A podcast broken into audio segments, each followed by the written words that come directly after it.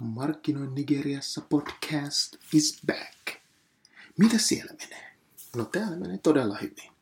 Olemme jo joulukuussa ja tosiaan tämä vuosi on mennyt niin nopeasti ohi, että ei tiedä minne nämä kuukaudet juoksee. Muutama viikko sitten meillä oli todella onnistunut ministeri Mykkäsen vetämä bisnesdelegaatiomatka, jossa edistimme noin 25 firman asioita viiden päivän aikana Gaanassa sekä Nigeriassa. Eli aika hektinen meininki, mutta onneksi todella hyvin tuloksi. Tosiaan, markkinoin Nigeriassa on taas täällä. Eli se tarkoittaa sitä, että noin 10 minuutin ajan kiusaan teitä muutamalla ajankohtaisella Nigerian liittyvällä asialla.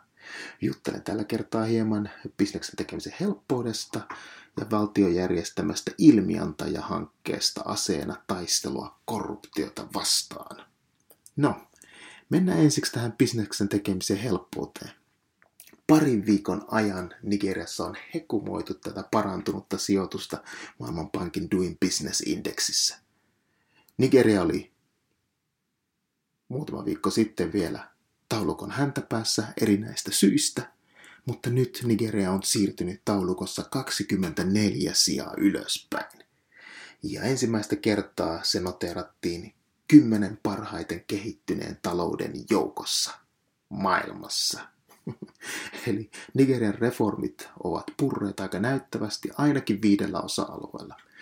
Nämä osa-alueet on uuden yrityksen rekisteröinti, rakennuslupien saanti yleensäkin, eh, omaisuuden rekisteröinti, lainan saaminen ja verojen maksaminen tai verojen maksamisen helppous. Äh, kaiken tämän pitäisi nyt olla huomattavasti helpompaa kuin aikaisemmin. Valtiovalta oli tosiaan ottanut tavoitteekseen parantaa sijoitusta 20 sijaa kyseisessä indeksessä pari vuoden aikana, mutta nyt se parantukin 24 sijaa, joten ainakin se saa yhden sulaan hattuun ennen kuin vaalitaistelu alkaa kunnolla taas ensi vuonna. Muutokset mitattiin periaatteessa vain kahdessa osavaltiossa, eli Lagosissa ja Kanossa, jotka on Nigerian kauppakeskuksia, joten se ei välttämättä anna ihan täyttä kuvaa koko maan tilanteesta, ainakaan mun mielestä. Parhaiten sijoituksia paransivat koko maailmassa Venäjä ja Intia. Eli tämä Maailmanpankin Doing Business indeksitilasto väittää nykyään, että Moskovassa on helpompi tehdä bisnestä kuin 12 EU-maassa, joihin on laskettu mukaan Italia ja Belgia. No, itsellä ei ole hirveästi kokemusta Venäjän bisneksestä, mutta Venäjän asiantuntijat, pitääkö tämä paikkansa? Hmm. No, Uusi-Seelanti pysyy edelleen ykkösenä, eli se on tilaston mukaan edelleen maailman helpoin paikka harjoittaa liiketoimintaa kiinnostaisi kyllä käydä tässä Uudessa Seelannissa tai jutella ihmisille, jotka tekee bisnestä Uudessa Seelannissa, että mikä siellä tekee niin hommasta niin hemmeti helppoa. No, toisena mielenkiintoisena asiana on medisiassa ollut tämä whistleblower-tapaus, eli ilminantaja, pilliin viheltäjä, mikä sitten onkaan vapaana Suome, vapaaksi suomennettuna. Eli Nigeriassa oli iso tapaus viime keväällä, eli nyt viime keväänä, jolloin yksityistä asunnosta löytyi piilotettuna 43 miljoonaa dollaria käteisenä, 100 dollarin seteleinä.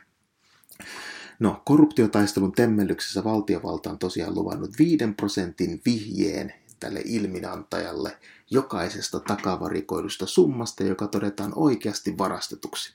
Eli tässäkin tapauksessa tästä 40 Kolmesta miljoonasta luvattiin 5 prosenttia, mikä ei ole ollenkaan huono palkka siitä, että on äh, ilminantaja.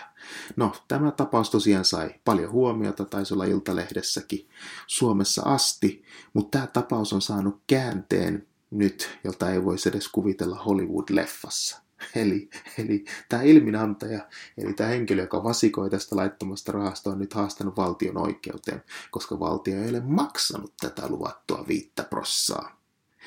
Tämä ei kuitenkaan ole se iso käänne, vaan käänne on se, että valtio ei ole maksanut tätä summaa, koska nyt väitettyjä ilmiantajia on kaksi.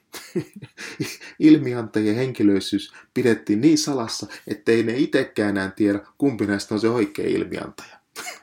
Eli valtio on, nyt, valtio on nyt julkaissut tiedotteen, jossa se kommentoi tapausta vaikeaksi ja monimutkaiseksi. Siis tämä on ihan, tää on ihan päätön juttu. Ja siis, siis, siis tällaista, tällaista sattuu vain, ne en sano sitä ainoastaan, mutta yleensä vain Nigeriassa.